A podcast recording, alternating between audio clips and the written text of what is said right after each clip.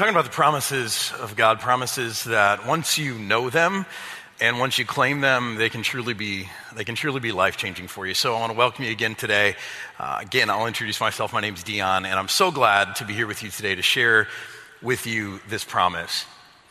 Now, uh, I hope you've had a good weekend here in St. Louis. I know it's, it's gotten warmer. We've had some better weather. Uh, hopefully, you've had some pleasant mornings.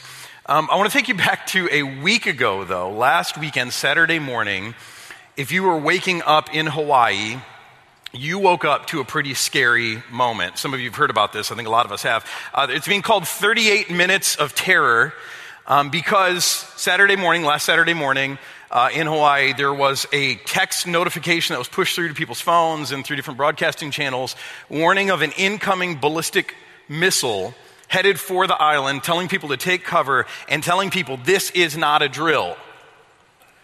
And it wasn't a drill, it was a mistake. Some guy pushed the wrong button.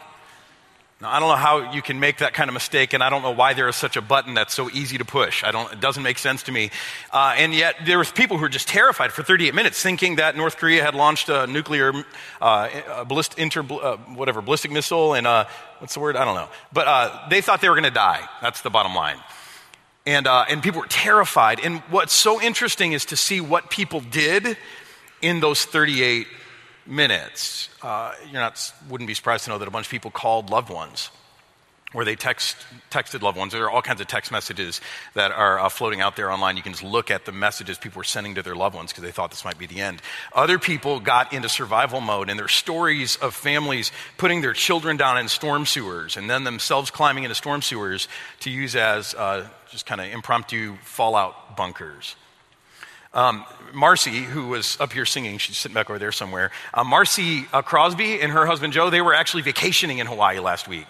And they got that text notification, or they everyone at the hotel was freaking out, and so they went to the they went to the fallout shelter, the, the shelter in place, whatever the thing is, and uh, they, they were there, and they said they waited there about ten minutes, but Joe had a tee time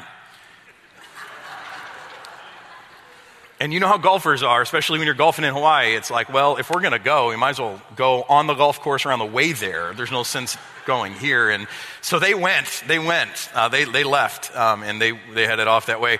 Uh, I heard, uh, at least read one, at least one story of a couple who they got the notification, they heard the, the thing, and, and they said, well, let's go for a walk on the beach. So if this is going to be the end for us, let's spend it um, taking in some beauty. Now, I've never been one who's convinced that you should live like you're dying. I don't care how charming Tim McGraw is when he sings that song. It just, it's never really set right with me because, because that's, that's no way to build a life as if every moment is your last moment. You, have got to think about a future. You've got to plan for a future. And yet I will agree that, that I think a lot of us live with a warped perspective on life a lot of the time. With our priorities all out of whack. And every once in a while you, you catch a glimpse of a life, a way of life that seems truer, that seems richer. Uh, maybe it requires, you know, 38 minutes of terror where you think this is going to be end, and suddenly you, you begin to see life differently. You begin to see life in such a way that, that is so much more vivid and colorful and bright and, as I said, richer. And you begin to wonder, why, why couldn't I see it this way before? Why did it take something drastic, uh, 38 minutes of terror or some other near miss in life, some other close call for me to see it this way. Uh, you know what? I think it's kind of like I think it's kind of like this. Um, give me just a second here. I think it's kind of like this. I got to get this tape off. Just bear with me. Be patient. Here we go. Um, I think it's kind of like this. You all know what this is? Yeah, it's a game piece to the best game ever, Trivial Pursuit. My wife would disagree with me on that, um, but I, I, I love this game, Trivial Pursuit. And you know what? I think this is, this is kind of like life sometimes. Uh, we start off with a life and we go out living, and, and basically our, our, goal is to try to fill our life with meaningful things. And so uh, we find different things of value or meaning, things that we, um, you know, we appreciate, and we begin to fill our life with all of these various different things, piece by piece. We begin to build a life, fill a life. Um, and, and, you know, we even talked about this two years ago, this time of year. Did a series called It Is Well. And we talked about six aspects of a whole life. a life that God wants for us and, and what it looks like to begin to build a life this way. And, uh, and so this is what we kind of do. We, we begin to fill a life of all these different things, all these different aspects. Uh, in the series, we talked about spirituality and relationships and money and your purpose and your, your, uh, your mind, your, your emotional health, and then also your physical health. Um, and, uh, and, and that's kind of, you know, what makes a life. We, we begin to build a life that is diverse, that is balanced, that is rich, that is full. And this is kind of the point of life, to build a life like this. And yet, few of us actually build a life that looks like this. Instead, we do something, we do something kind of different. Uh, see, I think for most of us, uh, we start off with a life. That one's stuck. We start off with a life, and uh, we begin to fill it with different things. We say, "Oh, hey, this this is great. You know, that, that seems like a worthy thing to put in my life." And and oh yeah, this this, uh, this other thing is important. I'll add that into my life. Uh, and then something happens. We, we come along one thing in particular, and we think, we put that in our life, and we say, man, that's, that's really good. And if one is good, then maybe two is better. And hey, if two is better, then, then let's just go for four. And what we tend to do is we tend to load up our life with uh, one piece of life. We tend to go to the same thing over and over again, and we fill up our life with that one thing, hoping that this will not only make our life full, but that it'll make our life rich. It'll make our life really worth living. Now, uh, if you had to guess what this what this green piece, I don't know if you can see it with the lighting, what this green piece repeated four times represents, what would be your guess? Spirituality? Relationships? Yeah, it's green for a reason. It's, it's money, right? I mean, this, this is money for us. This is money and possessions in our life. More than anything else, this is the thing that we tend to load up on over and over and over again, imagining that, hey, if one is good, two is better, four is even better. And we try to fill our lives with, with money and possessions, hoping that that will give us a rich life. Now, here's what I know when a guy like me starts talking about money and possessions, that's when a lot of people tune out because you assume that, that either I've, I've got a chip on my shoulder about money and I've got it out for people who've got money and, and you know, I, I'm, I'm kind of mad about it or something. And, and you know what? I, I think, I think in a lot of ways you're probably right that over the years, pastors have not been very good about talking about money because so many pastors were broke. Uh, they, they weren't being taken care of by their congregations. They were being abused and taken advantage of by their churches. And, uh, and meanwhile, they watch other people living a good life, and they, they're in their family, they're struggling. And congregation kind of liked it that way because we don't want our pastor to live too well, to be too uppity. And, and I think pastors got a chip on their shoulder, frankly. And so when they started talking about money, it was just like, we're going to let these people have it because they've got money and I don't, and I'm mad about it. Or I think there's an assumption, as, as guys like me talk about money, that we're so otherworldly, we're so spiritually minded that we just don't get it, that we don't understand the value of money and possessions, of material things in our lives. Let me just tell you, that's not me. I'm not that guy. I've served two churches, and I've been blessed by both of those churches to be pretty well taken care of. I don't have a chip on my shoulder about this thing. Uh, I remember when I graduated from seminary, um, I got my first call to my first church, and uh, it's this weirdest thing. You go to a service, they give you an envelope. In the envelope tells you where your job is, how much you're making. I mean, it's, it's everything. It's just like, here's your life. We figured it out for you. Hope you like it. And, uh, and so they, they, I opened up my envelope and, uh, and I looked at, the, looked at it. And, and meanwhile, some of my other classmates are opening up their envelopes and, you know, they're all not supposed to be comparing, but we're all comparing. And they're like, oh, how much, how much you making? Because we're all broke. And we're like, how much you making? Oh, yeah, $35,000. And I opened up my envelope and I was making $50,000. I thought, man, that's awesome. I've got a wife and a kid, $50,000, I can make this work. Now, I did go to school long enough to be a doctor, but that was my choice not to do that. And so uh, I was thinking, man, this is, this is great. And that church, they took great, great care of me. And the same has been true here. And, and it's been 14 years since that, that time. And you might not be surprised. I hope you're not surprised to know that I make a little bit more than that now after 14 years of work. And, and so I've, I've been blessed to be part of churches that, that honor my hard work, that want to help me provide for my family. And so I, I just want you to know I don't, I don't have a chip on my shoulder about this thing. I, I'm not jealous. I'm not upset when it comes to those of you who have more money than I do. I just, it's, it's, it's not that thing for me. It really isn't. I hope you believe me about that. I hope you know that about me. And I'm also not so spiritually minded that I don't understand the real life benefits of material things. I get it. Uh, possessions, money, they add value to my life. We live in a great house. It's filled with nice things. I love being able to take care of my kids and to provide them not only the things that they need, but some of the things that they want. That makes my life richer. So I, so I, I understand. I understand. But here's something else that I've grown to understand that maybe you understand it, maybe you don't. I become keenly aware of the limitations the limitations that come with trying to live life this way, loading up on one piece over and over and over again, trying to make a life this way. I'm aware of the limitations, especially when we're talking about an overemphasis on money and possessions. And I'm aware of the limitations, not because things won't make you happy. See, things do make you happy. That's the trick.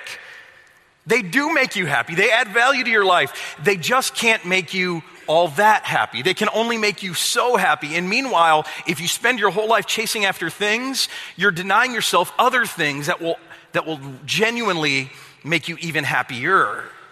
See, one thing alone can't make you happy. God has promised us, and this is a promise we're talking about today. God has promised, I will provide all you really need. And we're going to unpack this today, but this is a promise from God that you can take, you can take it to the bank. God has said, I will provide all you really need. And meanwhile, you know what happens? Most of us sit here with plenty of provision on the material front. If we're honest, we know that we have everything that we, we need, by and large, when it comes to material things, possessions, money. And yet, you know what the tragedy is? That most of us leave this promise unclaimed because we don't understand ourselves what we really need to make for a rich life. And see, that's Jesus' concern every time he starts talking about money. We read Jesus so wrong on this whole money thing we, we read him as if, as if money is you know, just a horrible thing, and if you're a good Christian, you won't care about it. That's not what he's saying. His concern is that there is so much more to life than money. It's a part of life, but it's not all of life. And God, meanwhile, longs to provide for you all the things that you need. And we're leaving a lot on the table. So today we're going to look at Luke chapter 12. Uh, if you want to look in your Bible here in the room, page 1044, you can look on the Bible app, go to STGSTL. We got a nice menu for you, or you can look along right here. These are the words of Jesus. It says, Then Jesus said to his disciples, Therefore I tell you, do not worry about your life, what you will eat, or about your body, what you will wear. For life is more than food, and the body more than clothes. Now, now listen to Jesus here. What he's not saying is food and clothes don't matter. Instead, he's saying life is bigger than this one piece. And if you chase after that one piece and try to fill your life up with that one piece over and over and over again, you're missing something. See, it's not that food and clothes are wrong, it's that life is more than. Life is bigger than. A, picture of a truly rich life consists of more than just food and clothes. He goes on. He says, Consider the ravens. They do not sow or reap. They have no storeroom or barn or bank account we could add today, yet God feeds them. And I love this. He says, and how much more valuable you are than those birds. Just pause there for a second. When you think about the birds of the air and you think about how God provides for them, they've got what they need. Jesus says, you know what? They don't worry. It just kind of happens, it works out for them. And then he looks at people and he says, Do you realize that you are so much more valuable than birds? Like, God loves the birds. He made the birds. You know, God establishes creation and He expects us to steward it. It's, you know, he, he, he loves all of His creation. But Jesus is like, you realize that you are more valuable than, than birds in the sight of God. You're the crown of His creation. You're so much more valuable. If He takes care of those things, don't you think He's going to take care of you? Who of you, by worrying, can add a single hour to your life? What's the point of it, He says. Since you cannot do this very little thing, you know, add time to your life by worrying, why do you worry about all the rest? Consider how the wild flowers grow. They do not labor or spin. Yet I tell you, not even Solomon in all his splendor was dressed like one of these. The stuff that grows in the ditches God is clothed with splendor, he says.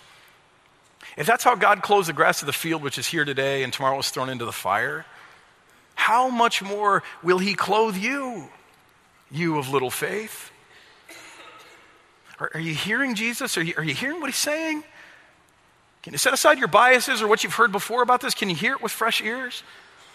See, I think so often when it comes to money, when we hear Jesus talking about this, when we hear God talking about this, this we come away with the wrong messages. I don't know, I don't know why we come away with it, but this is what we, we tend to believe. We tend to hear this stuff and we think Jesus is saying food and clothes are stupid. All right? That stuff's dumb.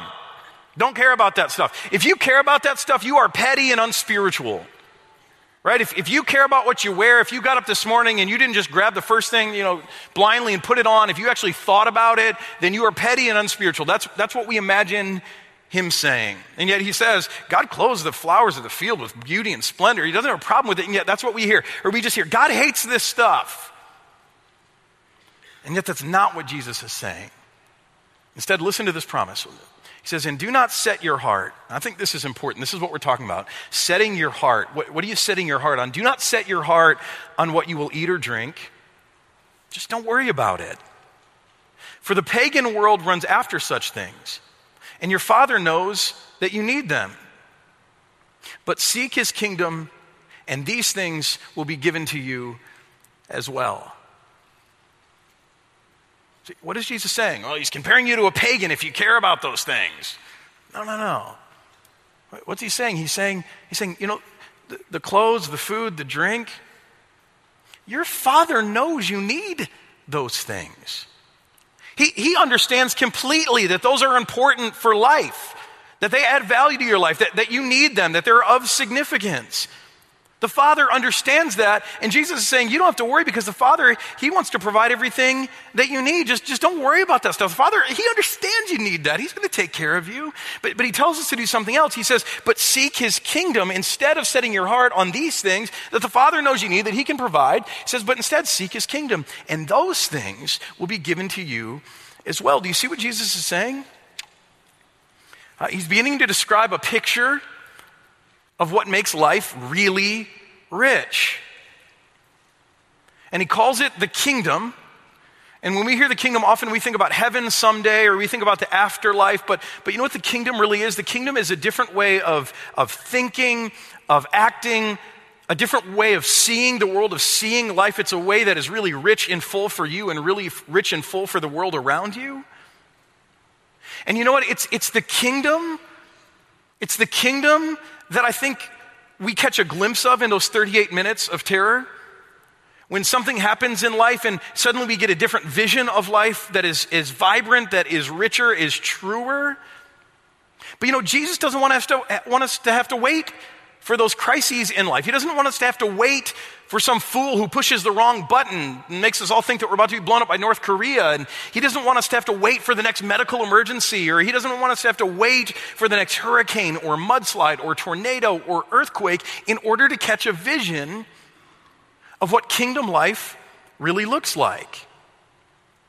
Jesus wants us to be able to see it to live with a kingdom vision, an accurate vision of what life, what the world is really about, a different way of thinking and seeing and acting and treating each other. He wants to live this way every, every day.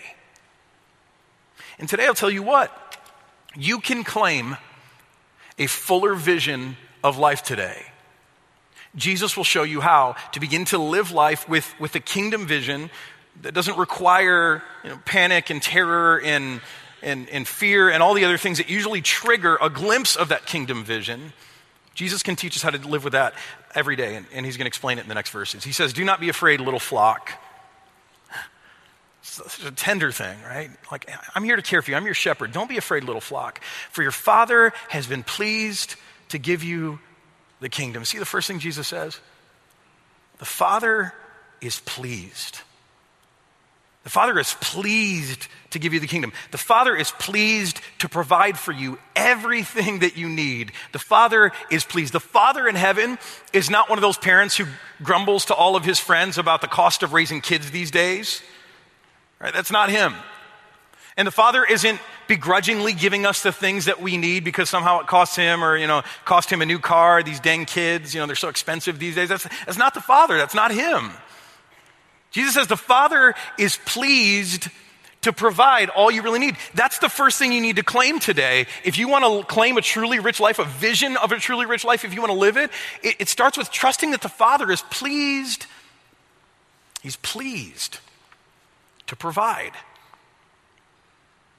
When he sent his son into the world and he watched Jesus be, treat, be treated shamefully, disrespectfully by us, as he watched Jesus, this, this incredible gift of Jesus, be, be, be spat upon and, and beaten and taken to the cross, even then, even then, you know what? He was pleased because he knew that he was giving us something greater. He was giving us reconciliation and redemption and forgiveness and life forever. And he did it. The Father did it. Even though it was grieving to him, he did it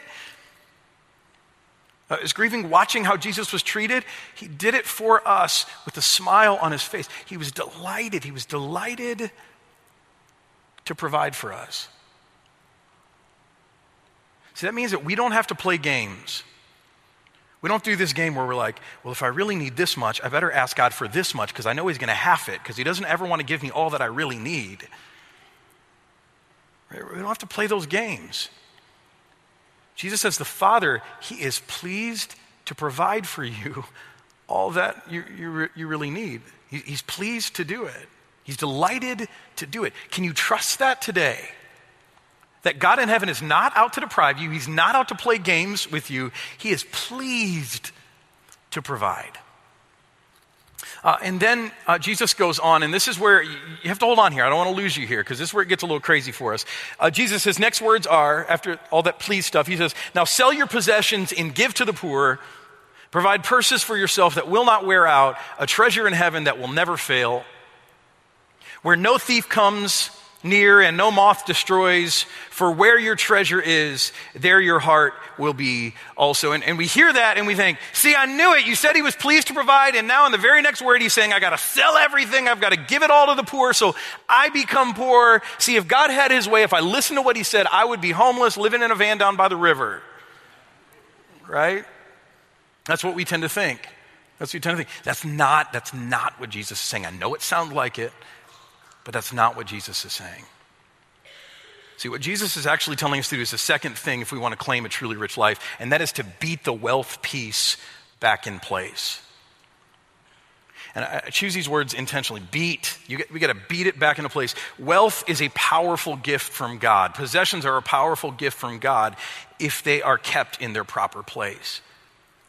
They can add value to your life. But what happens is they're kind of like this thing with lots of tentacles, and they want to encroach in every part of our life. They want to take over every piece of our life so that our life begins to look like, begins to look like this. Instead of a balanced life that's full of all the different things, it just, it just begins to take over. It just begins to spread like that Asian honeysuckle stuff that's all over my yard, right? And you got to begin to beat it back. You got to begin to beat it back into its place.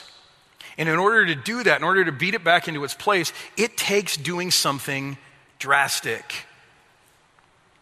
And that's where Jesus begins saying this drastic stuff. And I think we don't really understand uh, what, what, he's, what he means by all of that.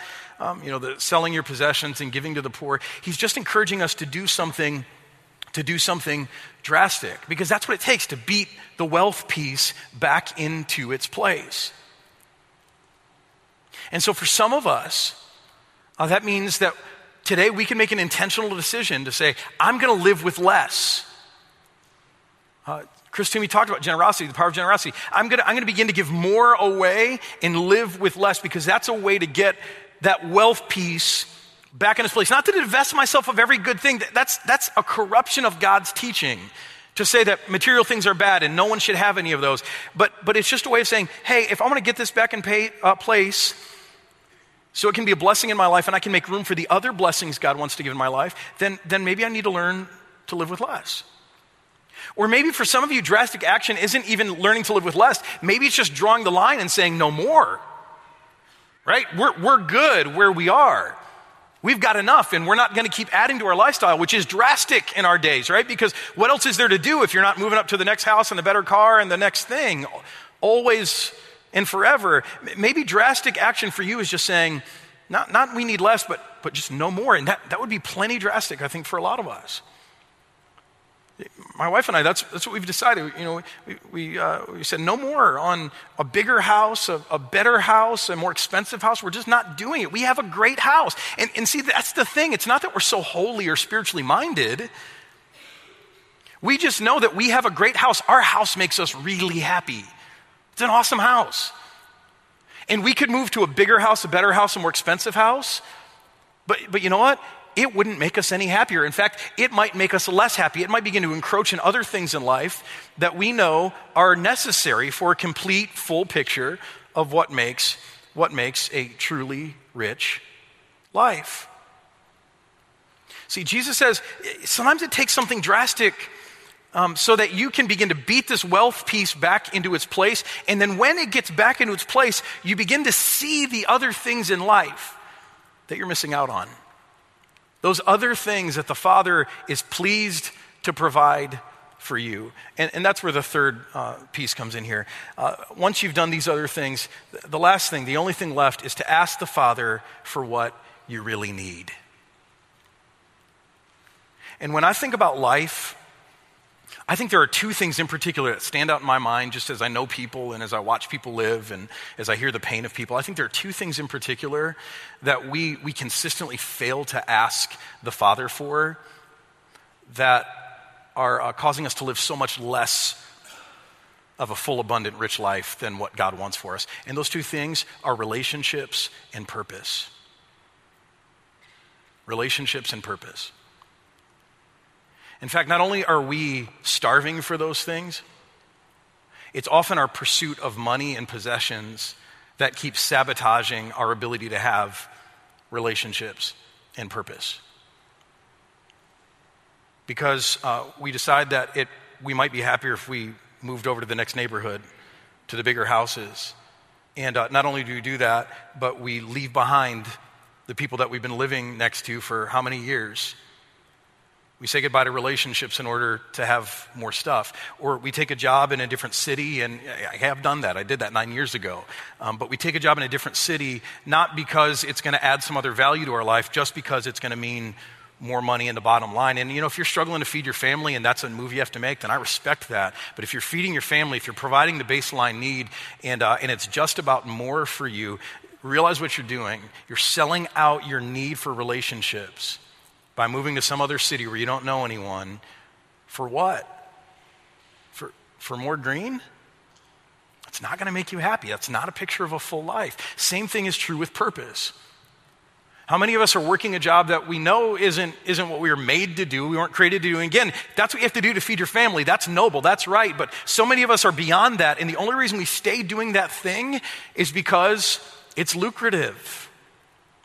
And we think that having a lucrative job is enough to, to satisfy us, to sustain us, but, but it's, it's not. See, God is pl- pleased. God is pleased to provide those other things for you, those other things that will really make your life full. He, he has a vision for your life that is so rich and abundant, and He wants to give you every one of these things. But you've got to see it, and man, it helps to ask for it. See, I'm telling you, asking is life changing. And I, I, don't know why I feel kind of embarrassed to, to share this with you. Um, I, there's nothing wrong with it, but I think it's just being a man in this culture. We don't talk this way. But starting a bunch of years ago, um, through some of these things, I, I began to realize that in my life, there was something that was missing. And what was missing, partially because, you know, mandatory introspection is part of my job. I, I, have to do it for my job. Uh, and, and, what I realized is that part of what was missing was, was although I had a great wife, and I have a great wife, she's awesome, and I have a great uh, family, I got great kids, and I've, i work with great people, I, I, began to realize that what I was really longing for, my whole life I've longed for this, is, is, is truly a great friend, a best friend, a deep friendship. I, I wanted to, I never, I don't have any brothers, I never experienced this, what it might be like to have uh, another man in my life that I could share life with in a deep, personal way. And I think a lot of us feel that way, frankly. I think it's a need that is in there that we don't acknowledge, and instead we, we try to, you know, ply it with more food and football and new toys and whatever else, and we just try to ignore it. We try to shut it off. And, and I tried all that, but in my life it was this thing that once I saw it, it would not go away. And so I started doing something kind of crazy. I, I started praying all the time. And again, this is where it just kind of feels, it feels like, I don't know, it, it feels sort of embarrassing to say it, but it's true. I began praying every day deep, heartfelt, hungry prayers that God would give me deep, true friendship. I don't know why that makes me feel like such a loser to say, but it's true. And, and so I started praying it. I prayed those prayers for years, for years. And you know what? God provided. Our Father's pleased to provide. It took a while, a lot of asking. But you know, as I sit where I sit today, I cannot believe how richly God provided for that need. And, and, multiple times over, not just a friend, but friends, community around me, people who, whom I love, people who love me, people with whom I share deep intimacy. And I can tell you that one, now that I have that, now that I've experienced that thing, I, I wouldn't trade it for anything. You couldn't double or triple or quadruple my salary. You couldn't tell me to move somewhere else and to start over. I wouldn't do it because I know how rich it has been in my life. The same is true with purpose. I think for a lot of us here, you've consoled yourself with the fact that you make a lot of money. But that's not ever going to satisfy you, not enough. And so maybe you need to do something drastic so you can begin to see those other things in life that the Father is pleased to give you, and so you can begin to start asking for the things that you really need. He promises, He promises to provide. See, see today, today, uh, the question I want to ask you is, is uh, this What are you asking God for today? If you think about your life, think about your prayer life, you get up in the morning, at night, uh, when you pray, what is, it, what is it that you find yourself asking God for? You praying for daily bread over and over again? The stuff of life, God, provide my daily bread. I need, I need food. I need money. Is that, is that it over and over again? Is that kind of where your heart is? Is that where you set your heart? Or I think for a lot of us, it, it's probably about physical health. It's, it's uh, protection and healing and health, protection, healing, health, protection, healing, health. Pray those things over and over again. What is it for you? What is it that you find yourself asking God for over and over and over again? And is, is that the right thing to be asking for? If, if you had an abundance of that thing, and maybe you already have an abundance of that thing, but if you did, would that be enough? Would that be enough to give you a life that is truly rich? See, why not change what you're asking for? You have a Father in heaven who is pleased to provide everything that you need. So why not change what you're asking for and allow Him to give you the things that will make your life truly rich? In fact, right now, let's, let's ask God for that. Father in heaven,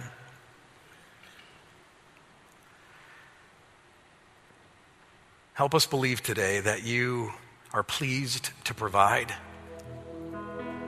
that you are not a God who desires to hold anything back from us. You want fullness and abundance beyond anything that we could ever know. Father, help us to trust. Help us to trust you. When we open up our lives to you, when we place our needs in your hands, that, that you're good and you want to provide for us because you're a loving Father like none we've ever known. And Father, today, give us the courage to do something drastic, to beat the wealth piece back in its place, to honor it for what it can do, and to thank you for it. Father, don't let us go to the other extreme of, of acting like it's, it's the scourge of the earth and trying to divest ourselves from it. That's not, that's not honoring of what you've given us either. But instead, Father, if we need to do something drastic to get that piece back in place, uh, will you show us that and will you give us the courage? Will you give us the next step to either decide to live with less or just to draw a line and say no more? And then, Father, when we do that, will you open up our eyes to what it is that we still lack? Will you show us deep inside of us the thing that we need so desperately, that, that we're longing for, that we don't even realize? And then, Father, will you give us the courage to ask? And then, will you provide? So that all of us here uh, don't just muddle through a life that is empty, that is painful, that is meaningless so that we don't waste a lot of time living life the wrong way only to have a wake up call someday and then to try to make it all right. Will you, well, Father, today, will you, will you make today our wake up call? And begin to give us something that is so rich and full, abundant, that people will look at us and say, man, those are people who are truly alive. Father, will you show us how? Will you lead us? We ask in Jesus. Amen. Hopefully, you've had some time to do some introspection. But right now, I want you to meditate on these words that we've looked at today. And uh, as you look at these words, um, what I hope is that you'll do some reflection and you'll do some confession about where the pursuits in your life have gone awry and ask God to, ask God to help you, ask God to direct you.